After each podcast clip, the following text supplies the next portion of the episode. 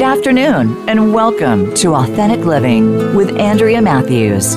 Over the next hour, you'll learn how to live from your true self through all of life's twists and turns. And you'll be challenged to lean into the mysteries of life to find your own deepest wisdom. Now, here's your host, Andrea Matthews.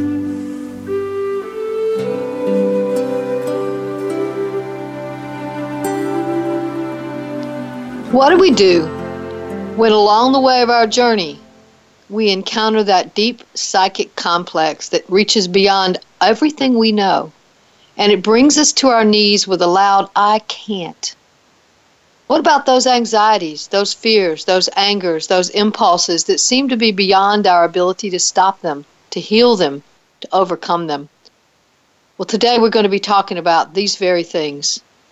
We're going to explore the wisdom of how to heal that which is beyond help you want to be here for the whole show today because we're going to be talking about those issues that really do catch us, grab us, pin us to a corner, and keep us from being able to move.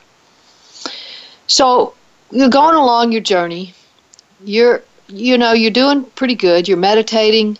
You're able to access some kind of deeper peace.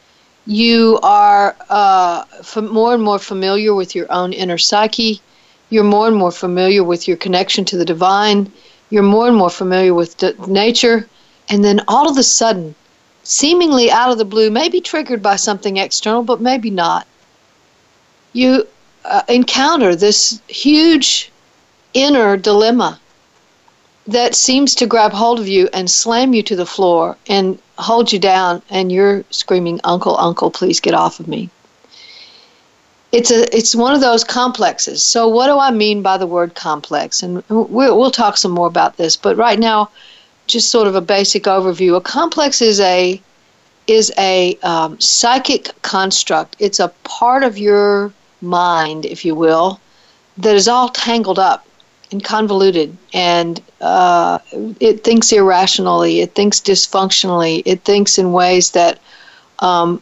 are about self betrayal rather than self love. And it, it doesn't seem to understand that it's doing that. And so, uh, you know, I think of a complex as like a ball of yarn. Yarn, if you drop it on the floor, you know, it comes all wrapped up neatly, very, very machine-like, re- wrapped up so together, and then you drop it on the floor, and it rolls all over the floor, and then you try to put it back like it was, and you just can't.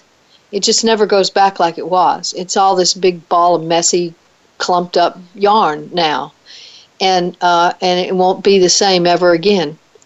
And that's kind of like a complex is. We come here, uh, you know, whole, and things happen along the way, either prenatally or uh, after birth, and are either in that prenatal environment or that after birth and infantile and toddlerhood and young childhood environment where we are uh, taught to think less of ourselves, taught to misunderstand ourselves, taught to negate ourselves, taught to become invisible, taught that we're object of somebody else's abuse, taught that we are a thing instead of a person.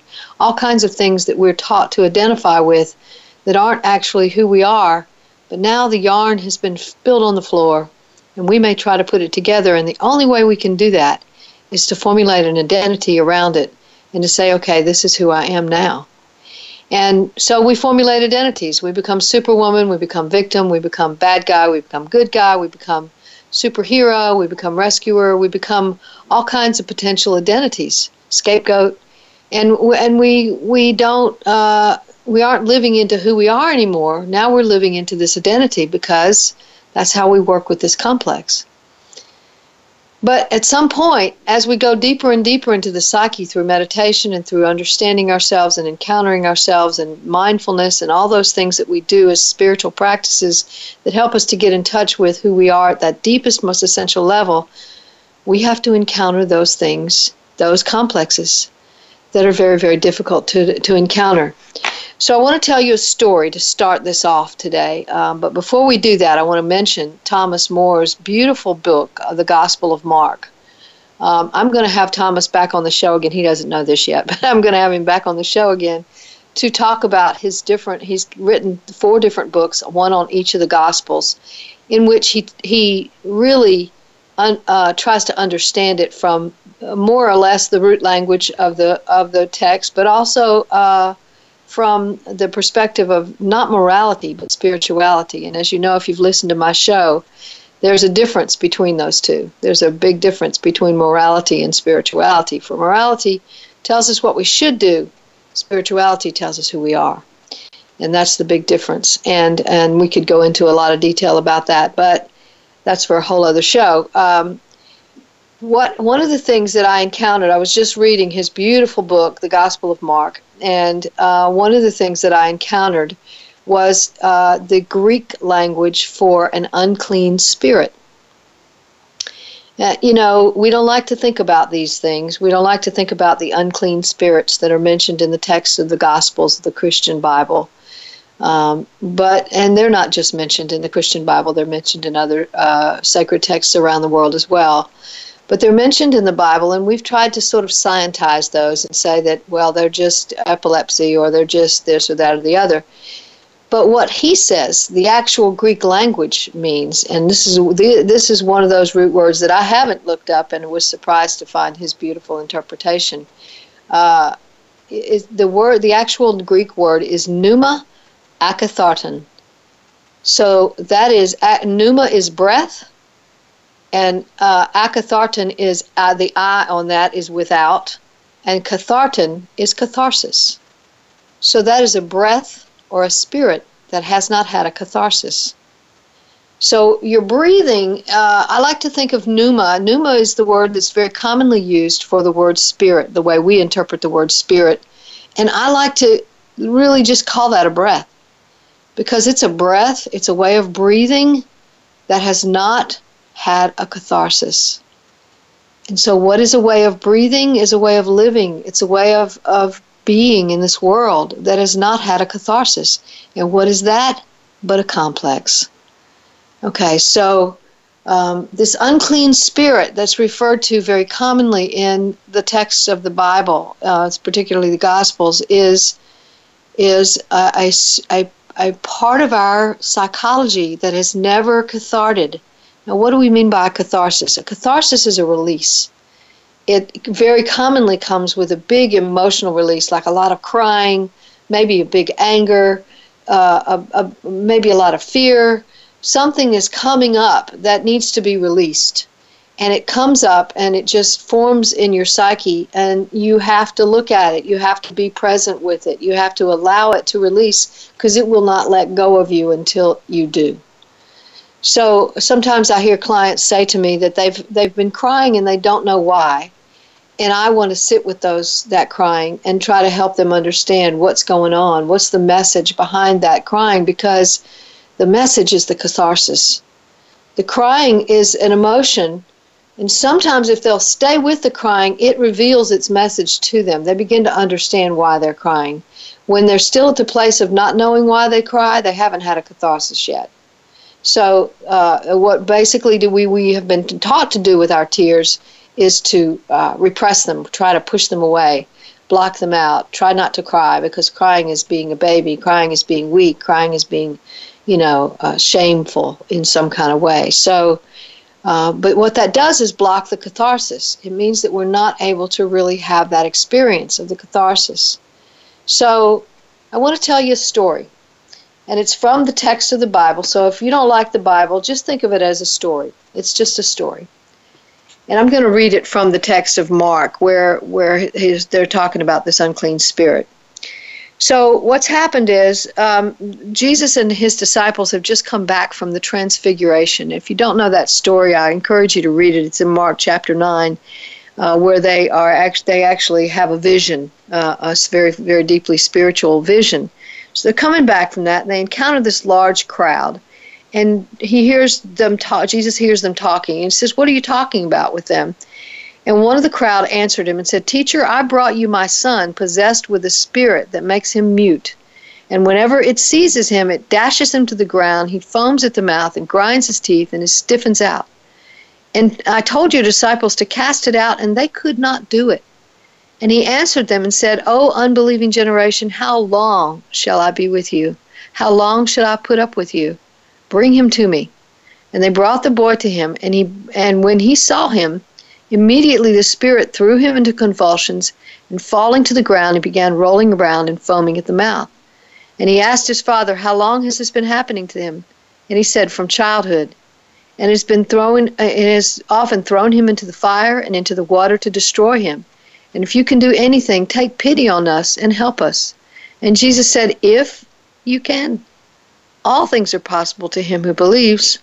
Immediately the boy's father cried out and began saying, I do believe, help my unbelief. And when Jesus saw that a crowd was rapidly gathering, he rebuked the unclean spirit, saying to it, You deaf and dumb spirit, I command you to come out of him and do not enter him again. And after crying out and throwing him into terrible convulsions, it came out, and the boy began, uh, became so much like a corpse that most of them said, He's dead. But Jesus took him by the hand and raised him, and he got up. And when he had come into the house, his disciples began questioning him privately, Why could we not cast it out? And he said to them, This kind cannot come out by anything but prayer. I, why did I read that story? Well, Uh, it's just full of so much that has to do with what I call the dark night of the soul. And of course, I'm not the only one that calls it the dark night of the soul. There are many people who talk about a dark night of the soul. I'm going to read you something that Caroline Myss says, and then we'll come back to that story. Caroline Myss says, A dark night of the soul is when you feel lost, ungrounded, and abandoned. Many people assume and often mistake the dark night for depression, or that it emerges into one's life following an emotional crisis such as divorce. But a dark night will often enter a person's life in the midst of their most joyous time. It's always profound, but not necessarily catastrophic, and it provides an opportunity to hear the voice of guidance. You may begin to meditate, read spiritual material, or become a vegetarian, and now you feel your efforts should be rewarded. When that doesn't happen, you experience the breakdown of your concepts of the divine, which you always includes the core of your expectations of the divine. Don't make the mistake of thinking that the mystical path is the same as a spiritual practice. Mysticism is an all consuming relationship with the divine it is essential to understand the need to develop the consciousness to tell the difference between high voltage guidance and your own personal ambition. She goes on to say, the dark night of the soul is a journey into light, a journey from your darkness into the strength and hidden resources of your soul. So she's saying two things there. She says that it's really dark, it's very uncomfortable. It's also an opportunity to hear the voice of guidance, and it leads us to the light. On the other hand, it also makes us be very, very discerning about the different uh, things within our psyche so that we don't get uh, our own guidance mixed up with uh, uh our own high voltage guidance from the divine mixed up with our own personal ambition so that we don't get mysticism mixed up with spiritual practice. And there's a lot of other things we could get mixed up and we've talked about some of those in other other uh, shows but um, what she's basically saying there is it is a time that is so deep in the psyche that we have to become familiar with those invisible lines between things, those very thin lines between uh, consciousness and unconsciousness, between guidance from the divine and our own personal ambition, between our identity and the authentic self. These are things that we begin to be able to discern because we are so internalized during the dark night of the soul that we have to understand that. But what leads us to the dark night of the soul is often this pneuma akatharton, this unclean spirit. And so it is that that uh, the first thing that we notice here in this story is that Jesus and his disciples have just come off of this amazing transfiguration experience that had to be so spiritually uh, powerful that they felt like they were totally transformed and would then not encounter anything at all that would be negative after that. I mean, that's what we tend to do, that we have these great spiritual experiences, and then we go, we begin to think, as Caroline Myss hints at, that, that we that we are, uh, you know, believing that now we'll never have anything difficult to encounter again because we've overcome it all through this deep spiritual experience. Well, what happens immediately after that is that the disciples encounter this uh, this man with the unclean uh, who's got a son with an unclean spirit, and they cannot cast out that uh, that that unclean spirit. Now they have been given by Jesus the power to cast out spirits and to heal people, to raise people from the dead, just as we all have been given those same powers. As Jesus uh, declared that he, whatever he did, we could do even more after he was gone. So um, he, they have these powers, and uh, but they couldn't do it. So Jesus basically uh, heals the young man and then when they come to ask Jesus, why couldn't they cast out the demon, the, the unclean spirit?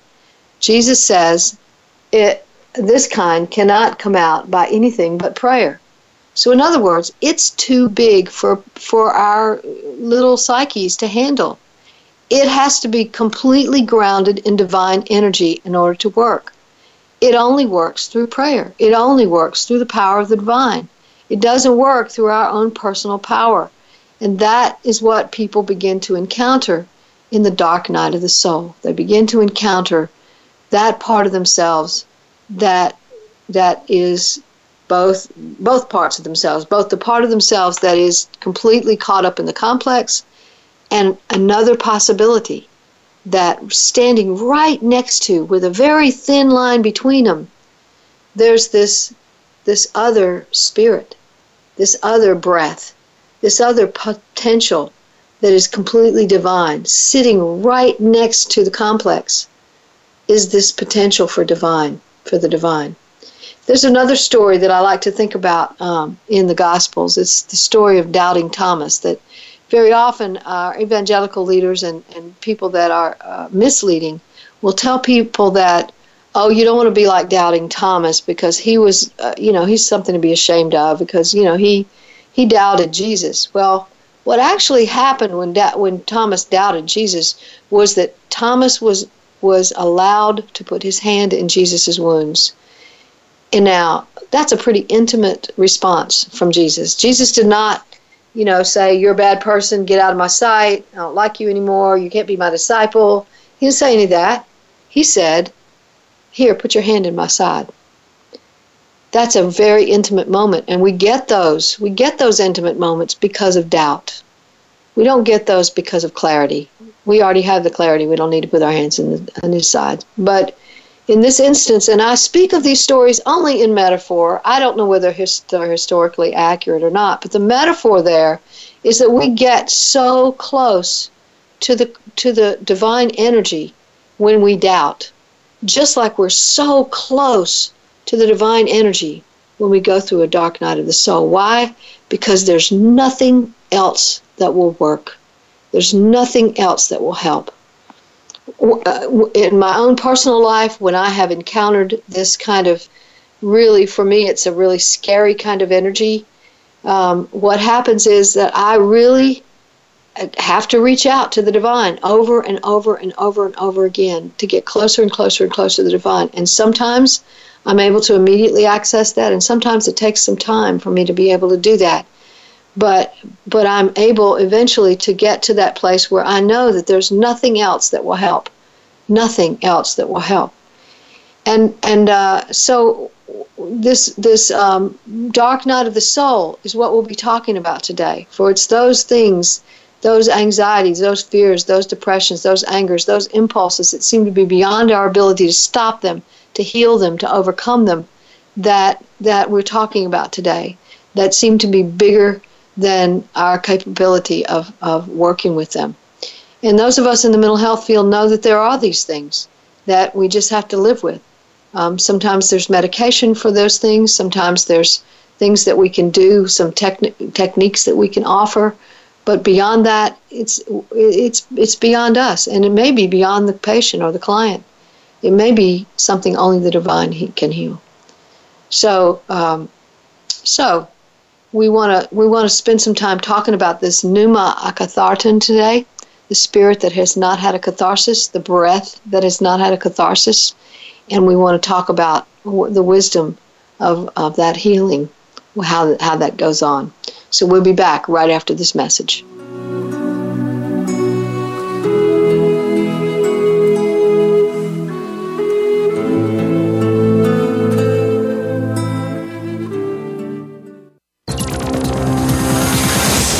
Your world. Motivate change, succeed.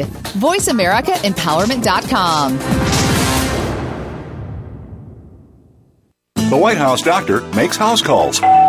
Listen every week for House Calls with Dr. Connie Mariano. Dr. Connie has served as the White House physician under three U.S. presidents. Now, she joins the Voice America Empowerment Channel to help you enrich yourself physically, emotionally, and spiritually. Our guests will include professionals from a variety of fields who will bring you tips that you can apply to your own life. Listen for House Calls with Dr. Connie every Thursday at 4 p.m. Pacific Time, 7 p.m. Eastern Time on the Voice America Empowerment Channel.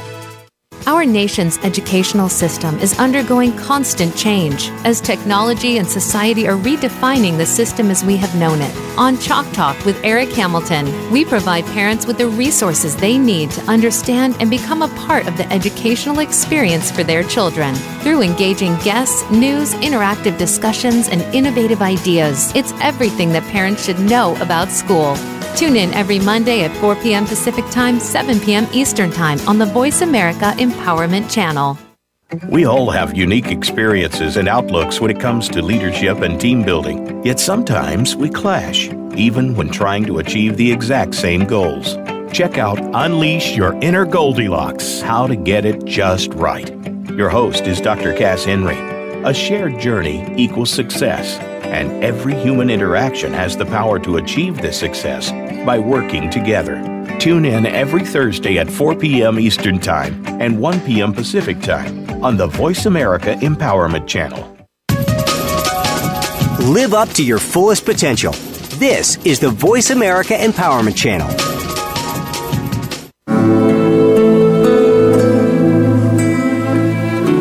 You're listening to Authentic Living with Andrea Matthews. We want to hear from you. If you have a question or comment about today's show, call in now toll free 1 888 346 9141. That's 1 888 346 9141. You can also send your questions or comments by email to Andrea at AndreaMatthews.com. Now, back to Authentic Living with Andrea Matthews. And we're back. I want to talk to you first before we go any further into our study today about uh, Super Soul Sunday coming up this Sunday, November the 5th, 11 a.m. Eastern and Pacific, and 10 a.m. Central. In a special edition, Oprah Winfrey presents her new book, The Wisdom of Sundays, through an episode filled with clips of her most memorable aha moments from Super Soul Sunday throughout the years.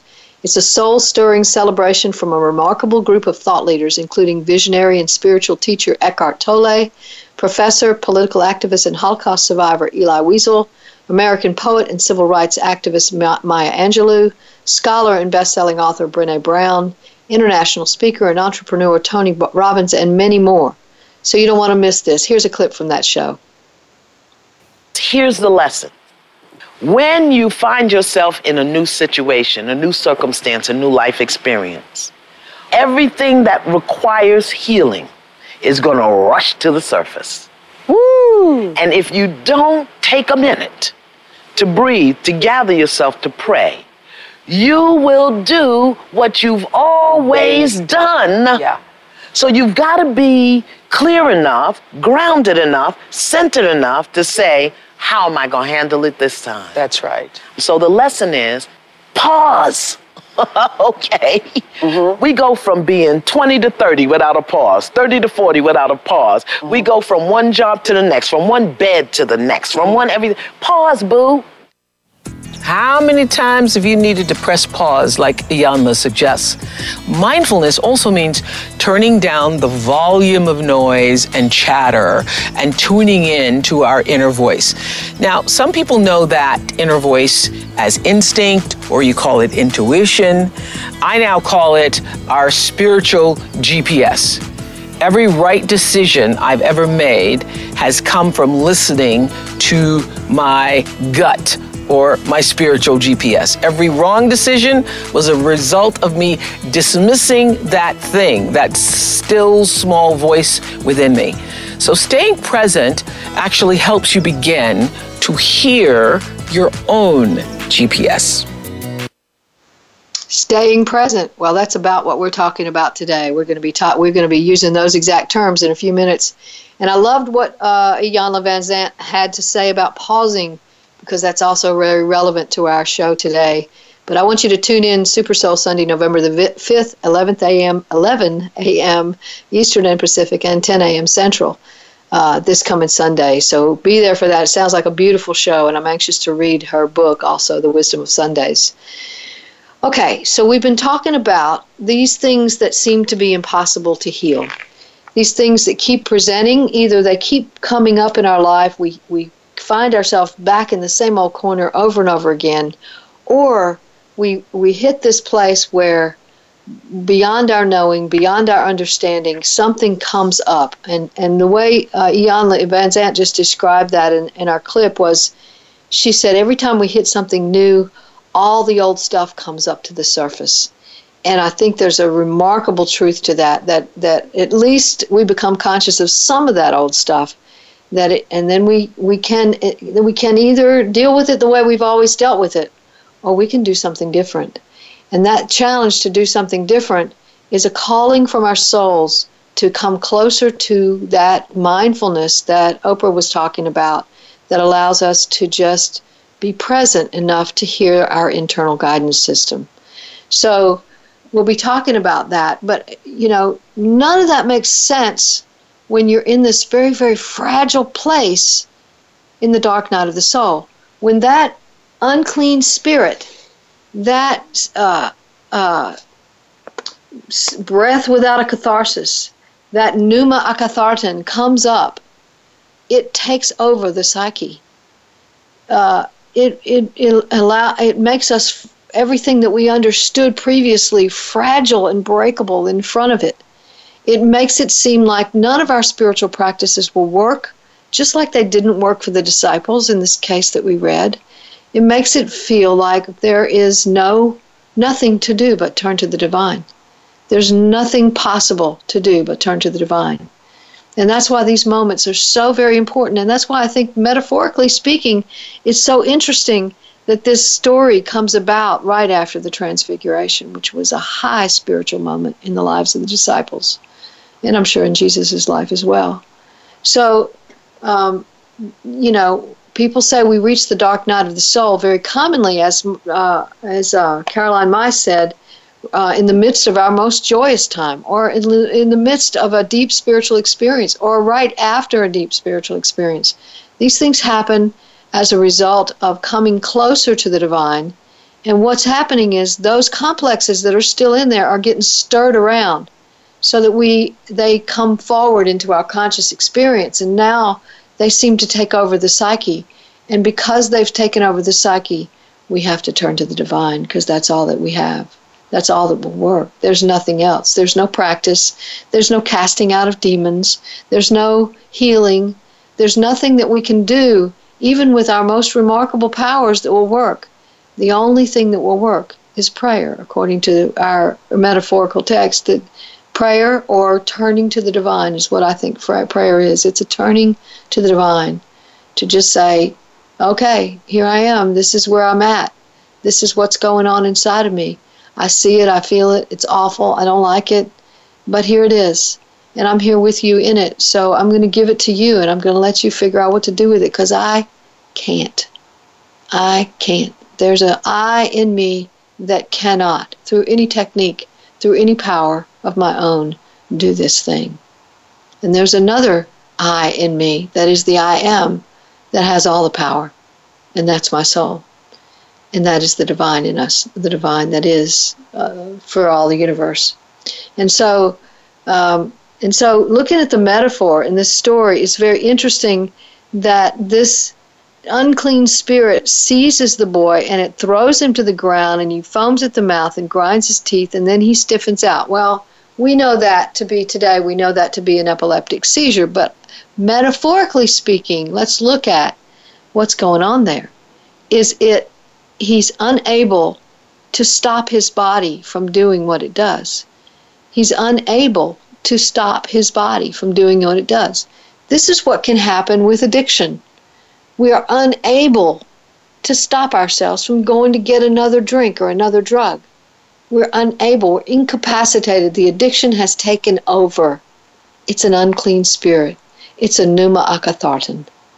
And so we are we are uh, incapacitated in that way and then it stiffens him out so he's and, and that same thing is described after the after the unclean spirit is cast out that same thing is described again that he looks so much like a corpse that corpse that everybody thought he was dead and we can have that kind of life we can be so uh, dead to being alive that we we're unable to live. This is one of the things that I see commonly with the deep, deep, deep depression. Now, I want to say that sometimes we can get enamored of depression and it hangs around because we we think it's the most powerful thing. But there are other times when the depression overtakes us in a dark night of the soul that it's it's it's just simply bigger than we are. We're not enamored of it. We don't even like it, but we do uh, we do um, we are incapacitated by it. It it controls our lives, and we don't want that. And so the only thing that we can do with that is bring it to to our deepest soul, bring it to the divine within us. So. Um, now, you know, uh, I, I certainly uh, don't go about the business of praying with my clients in therapy. I don't uh, do that. I think that's theirs to do. Um, I do not. I don't think that would be. Uh, that's me kind of telling them what I need. I want them to do. I don't want to do that. I want them to sort of come to this on their in their own process in their own way. So I don't do that. Uh, I do pray for all of my clients, and that I do that in private. But I, but I, I do think that you know there is a way in which we have to all uh, face the fact that there are things that are bigger in our psyches, things in our psyches that are bigger than the identity that we have put on to deal with them. And they have to be bigger, or we will never lose that identity. Um, so, Superwoman, let's talk about Superwoman. When children are very, very afraid, they are often put on the role of Superwoman. Now, they can also put on the role of victim or uh, because they just can't seem to get beyond the fear and they get other people to take care of them and they see that this works and so they continue to do that because it works to get people to take care of them. But in the case of Superwoman, Superwoman becomes super so that she can overcome um, any fear. She doesn't have to feel fear anymore because she's bigger than the fear. She is a superwoman. She can you know, uh, do the laundry and get the house clean and and uh, go to work and work hard all day, work a you know, eight ten hour day, and come home and take care of the kids and still be great in bed that night. And she is superwoman. She's always taking care, making sure everybody gets what they need. She cannot understand people that are what she would call lazy. She cannot understand people that are uh, don't don't take responsibility for their lives this is just beyond her. She just can't understand it. And yet she finds herself attracted over and over again to people who are irresponsible and what she would call lazy. And she just doesn't understand how she keeps getting involved with these types of people. Well, the reason she gets involved with these types of people is because she needs somebody in the external world to help her prop up that identity as superwoman. And who to prop it up best is somebody who needs her to take care of them. So she starts taking care of them but she resents it the entire time she's taking care of them. She wants to uh, them to step up and do it themselves, but she can't get them to do that because that's not their role, that's not their identity, that's her identity. And so she lives this life of of of you know strength and you know people will say oh you're so strong. You can handle anything. Don't worry about it. You got this um, when she's really troubled, there's nobody there for her because everybody thinks she's super, super strong and she's already got it figured out. Um, so that's Superwoman. But when Superwoman has been trying very hard to be uh, become aware of who she is and become more aware of of her identity as Superwoman, very commonly what will happen is that fear that she was originally trying to get rid of by becoming Superwoman becomes the order of the day. That fear takes over, and she becomes very fragile in front of that fear. she feels that she can't do anything. Uh, she she can't accomplish anything. There's nothing that she's not afraid of. She's overwhelmed by that fear. It encompasses her world. There's nothing that seems possible. And though she she's right very next right next to that is an awareness if she's been practicing any spiritual practices right next to that is uh, an awareness of the divine. She can look at the sky or the trees and or the uh, you know flowers or nature or animals and, and begin to see the divine all around her. And she can see it but that fragility keeps her from being able to grasp it. And so she that's the dark night of the soul. She can see the divine she can see it everywhere around her but she can't grasp it. She can't own it. She can't make it a part of her. And it feels very frustrating. Uh, so all she can do is sit with that sit with that place that thin line between I can't, and and the power of the divine, the deep empowerment of the divine, and sit right there and be present with it and allow it to be what it is until the divine begins to move into that fragile place and heal it and take over. Because it's the divine it's divine work. It's not human work. It's not work that we can do. It's the the um, the pneuma akatharton that only prayer can deal with. It's the spirit that has not had a catharsis that that is can either have a catharsis and and and this uh, eruption from the psyche is that catharsis or it can begin to be healed by the divine just seeping slowly into it and allowing it to take over and and be and heal that place so you might think of it like a crack you know, I've heard about um, some Indian pottery that they, they heal the crack in the pottery with gold, and it sticks together much better that way. I'm not sure it's really pottery, it might be glassware, but either way, it's gold that they heal the crack with. And so that that understanding helps us to know that the gold can can is is just such a precious jewel to us that that that uh, speaks of how metaphorically how the divine seeps into those cracks in our in our psyches where there's a pneuma kathartan, a spirit that has not had a catharsis, a breath that cannot cathart. Um, and that, that that is the measure of the dark night of the soul, that it feels impossible to deal with. And that very impossibility is what uh, Jesus was talking about when he said, uh, you know, if you can, you know, the Father comes to him and he says, but if you can do this, and if you can do anything, then take pity on us and help us. And Jesus says, if I can do anything, really? I think that's a real interesting conversation that they have there. But then he says, all things are possible to him who believes. So, how do you get to belief when you're overwhelmed by this this uh, uh, pneuma akatharton. It seems impossible to get to the belief that you can heal. It seems impossible to affirm it enough. It seems impossible to work with that disbelief enough. It seems impossible to believe when everything in you doesn't believe anymore because it's been snatched away by this pneuma akatharton. And that's what happens in the dark night of the soul. Everything that believes is snatched away that's put on another side somewhere beyond the, the, the complex. The mind has moved into the complex now, and the mind is operating solely in the complex. It's not operating out of its healthiness, it's operating completely out of its dysfunctional beliefs. And so it seems impossible to find belief. So our story tells us the answer to that as well. And again, whether you believe the Bible or not, this is a great metaphorical story uh, and it just says uh, that the man said to Jesus, Jesus says, All things are possible to him who believes. And the boy's father cried out and began saying, I do believe. Help my unbelief. I love that. I love that statement because what he's saying there is, I'm trying so hard to believe. Please help me believe.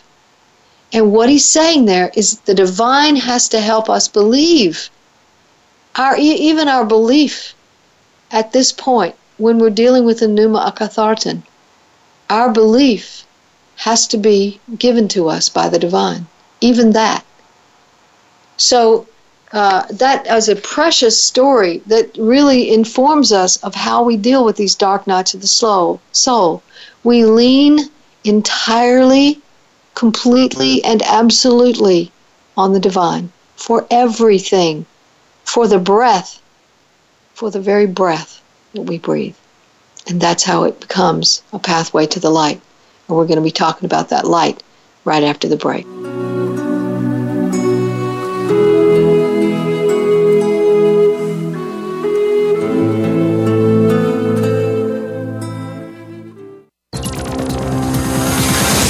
It's your world. Motivate, change, succeed. VoiceAmericaEmpowerment.com. If you're ready for big changes in less than one month's time, you're ready to tune in for Radical Change Now with Dr. Mary Oz. It's where healing meets the law of attraction in an engaging package. You'll hear from guests and callers as they share their stories, offer solutions to life's challenges, and much more. With Dr. Mary's approach, even a child could effectively learn and apply the concepts discussed on each week's show. Listen live every Wednesday at 1 p.m. Eastern Time, 10 a.m. Pacific on Voice America Empowerment. Life carries many uncertainties. Just when we think we may know where we are headed or think we have what we need, life happens and we are redirected. Join host Trina Wines each week for Life Happens, Let's Talk by hearing stories from people just like you, as well as guest experts who can help, you'll arrive at your own understanding of the role you play in creating the outcome of your life. Listen live every Monday at 7 a.m. Pacific Time and 10 a.m. Eastern on the Voice America Empowerment Channel. Have you always known that something different was possible for your life and in the world? What if you could create beyond your current reality? If your relationships, finances, business, health, and life could be anything what would they be? Join Heather Nichols for an invitation to discover what is true for you in every area of your life and for conversations loaded with pragmatic tools for how to create it. Listen live every Monday at noon Pacific and 9 p.m. Central European Time for Creating Beyond Reality on the Voice America Empowerment Channel. Change your world. Change your life. VoiceAmericaEmpowerment.com. You're listening to Authentic Living with Andrea Matthews. We want to hear from you. If you have a question or comment about today's show, call in now toll free 1 888 346 9141. That's 1 888 346 9141. You can also send your questions or comments by email to Andrea at AndreaMatthews.com. Now, back to Authentic Living with Andrea Matthews. And we're back talking today about these uh, these complexes that arise in our life that uh, seem to be impossible to heal, and we're learning about how it's uh, how we might heal that which is beyond help. So, uh, you know, I said we'd talk this section about this segment of the show about uh, the light, because Caroline Myss says the dark night of the soul is a journey into light a journey from your darkness into the strength and hidden resources of your soul. So, these hidden resources, the, ter- the, the, the use of those words, hidden and resources, is a, is a very powerful um, little phrase there. It is what it's saying is that, you know, we can live a life uh, up to a certain point, we can live a life that seems very spiritual, that, um, you know, gets us to a certain place in our psyche. And then what's a resource after that seems to be hidden. When we get hit that big dark night of the soul, I've already said that it seems impossible even to believe that there's a healing. It seems impossible to, you know, uh, feel life that uh, feel that life is um, is not scary, scary, scary, scary really scary, intensely scary, body shaking scary. It's uh, it's uh, it's impossible. It seems to get past this complex. It's impossible. It seems to be able to see around the corners, around the edges, to see over to that fine line where I said we can see the divine. We can look at nature and just see it. We can see that it's there. We can remember old connections to the divine. We can remember old um, experiences with the divine, but we can't seem to grasp it when that dark night of the soul comes. We just can't seem to grasp it. And so it's a hidden resource, it's hidden from us. And uh, I think that it's interesting because it also calls up those old um, Bible verses from the book of Psalms where David is running from Saul or he's having to live in caves and running and running, running away, where he he says, "Hide me in the cleft of the of thy rock," or "Hide me under your wings." So he wants to be hidden from the horror that he's having to go through. He wants to be protected from it um, he during that same time he also wrote Psalm 23, which is my favorite psalm, where he says, "The Lord is my shepherd; I shall not want. He maketh me lie down in green pastures. He leads me beside the still waters. He restores my soul." Um, and even he says, "Yea, though even though I walk through the valley of the shadow of death, I will fear no evil, for Thou art with me." So even while he was going through all this trauma in his life, he was trusting that he was going to be taken care of. So that word hidden calls up those other hidden things as well, that where we can be hidden by the divine from harm. We can be hidden by the divine from, from difficult things. I remember a time in my own life when uh, I was working, um, you've heard me tell this story before, working for a, a difficult per, a boss who was a difficult personality and um, was asking me to do things that I knew to be unethical and um, I had to be the one to call to say to him that these things were unethical, and he didn't like hearing that from me. And so I knew that eventually he was going to want to fire me. Well, what was interesting about that was that he, he did attempt to fire me, but I already had a job at that point. And and so it was the day that he attempted to fire me was the same day that I got that other job. So, you know, all that time I was so afraid he was going to fire me and yet I was protected the whole time. So it, it's like that. There's there are resources that even when we're in the midst of our terrible fear, they they may be hidden from us, but they are there. They're resources. But what the dark what the dark night of the soul does is it begins to reveal those resources to us resources in our own soul. These are not resources that are out there from other people, they're resources in our own soul. And that's why it's a time that helps us get to know ourselves better. It helps us to understand ourselves at the deepest, most essential level. And, that understanding is uh, clarified again and again through, uh, through the power of the divine within us but it doesn't become apparent in the dark night of the soul, except that slowly we begin to see. And that seeing is everything. You know, I said a little while ago that we, we can see the divine, but we can't grasp it. Well, this kind of seeing that I'm talking about is also grasping, it's also owning, it's also really taking it in. Um, so, what happens as time goes by through the dark night of the soul is we begin to live from our own souls. We don't live from a technique anymore. We don't live from a practice anymore. We live from our own souls. And uh, it becomes more and more apparent that the divine is a, the deepest essence of who we are. So the more we rely upon the divine, the more we become the divine being we already are. And that is what the dark light of the soul can bring to us. It can bring us that place where we understand ourselves as divine beings. That's a really difficult concept for us to really put wrap our heads around because we've been taught, you know, I remember from being a kid, people laughing at people who thought they were God, you know. Oh, well, he's got a messiah complex, you know or he's got a, uh, you know, he's a little bit crazy. We need to put him in the loony loony bin. I remember hearing those phrases. They're terrible things to say about people uh, being said because they were. What was happening was there was a mockery of anyone who said who thought of themselves as divine. Now, I'm not saying that there isn't a real messiah complex. There is.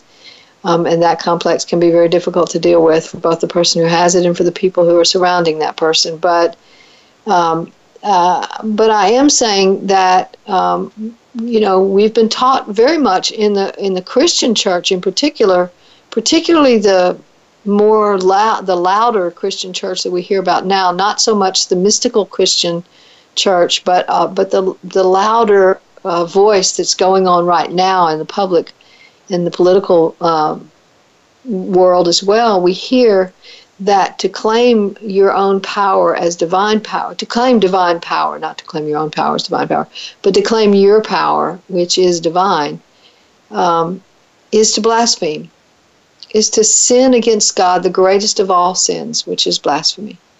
And uh, so, what we're being taught then is that to to come to to go through the divinization process, which is what the early church believed in, um, to go through that process, which is the same process that is put forth in the Bhagavad Gita, uh, in the Dhammapada, in some of the other sacred texts of the world, if we go through that process and really become our deepest soul, we're somehow sinning against God. Which, what that does is mean that we have to rely on external rather than internal guidance systems to help us to get through life. And that's the very thing Oprah was talking about in our clip, and she'll be talking about again on her Super Soul Sunday this coming Sunday, is that whole idea that that um, we have we have an internal guidance system, and I speak a lot about that in my latest book as well, letting go of good, uh, dispel the myth of goodness to find your genuine self. Um, we are we are taught that to to come into full awareness of who we are as divine beings, as a deepest sacred self, as a deep soul, um, which is what Jesus taught. And Jesus said, Don't your scriptures say that you are God's? Hello? That's what he was saying. And he said much more than that. There are many other verses that declare that we are also God's. But he didn't but but that's not what gets preached about. What gets preached about is our sin what gets preached about is how we're going to hell if we don't accept Jesus Christ as our personal Lord and Savior.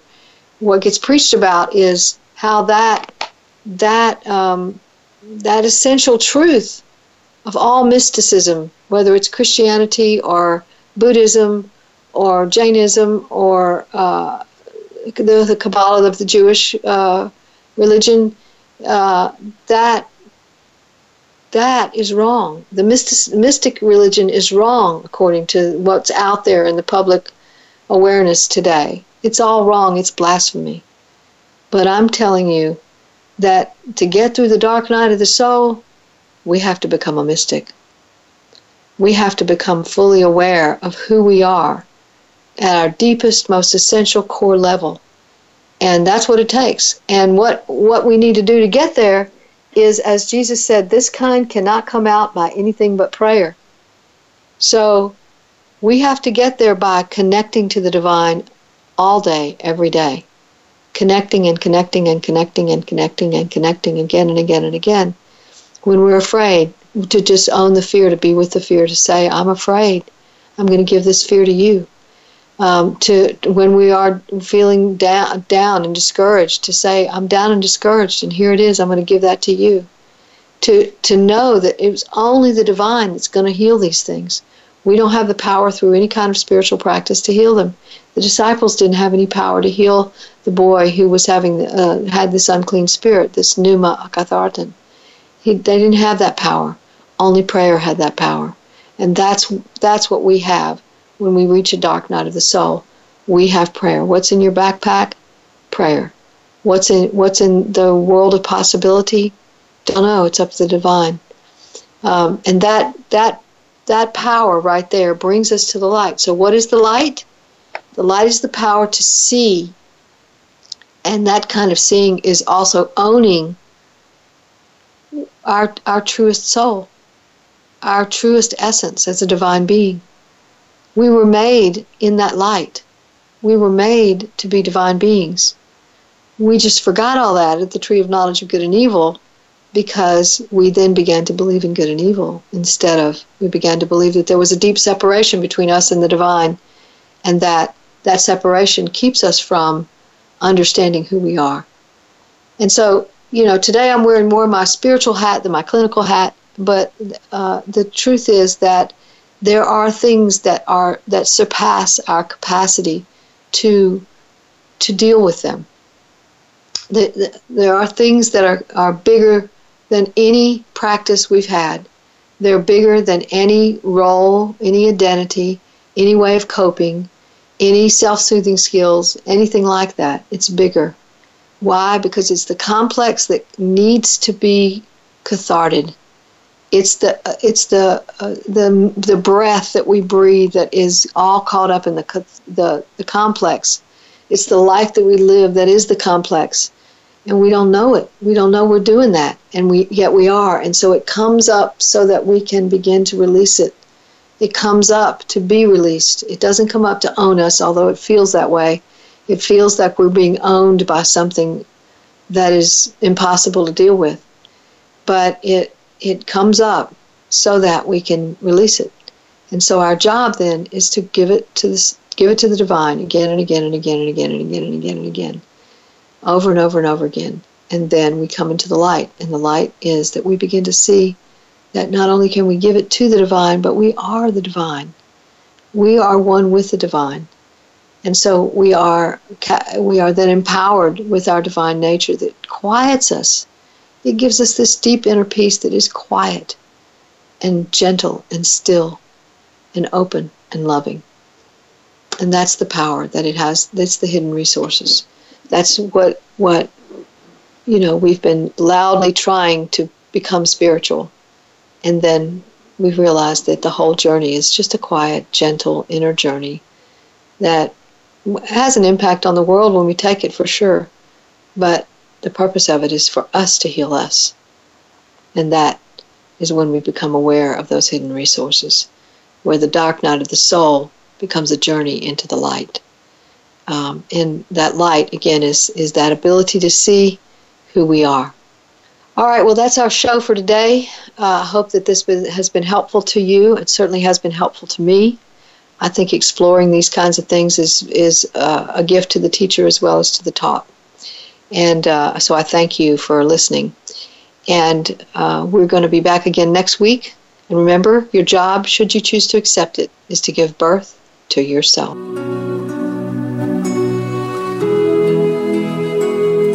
Thanks again for listening to Authentic Living with Andrea Matthews. Join us again next Wednesday afternoon at 1 p.m. Pacific Time, 4 p.m. Eastern Time on the Voice America Empowerment Channel. We'll talk again next week.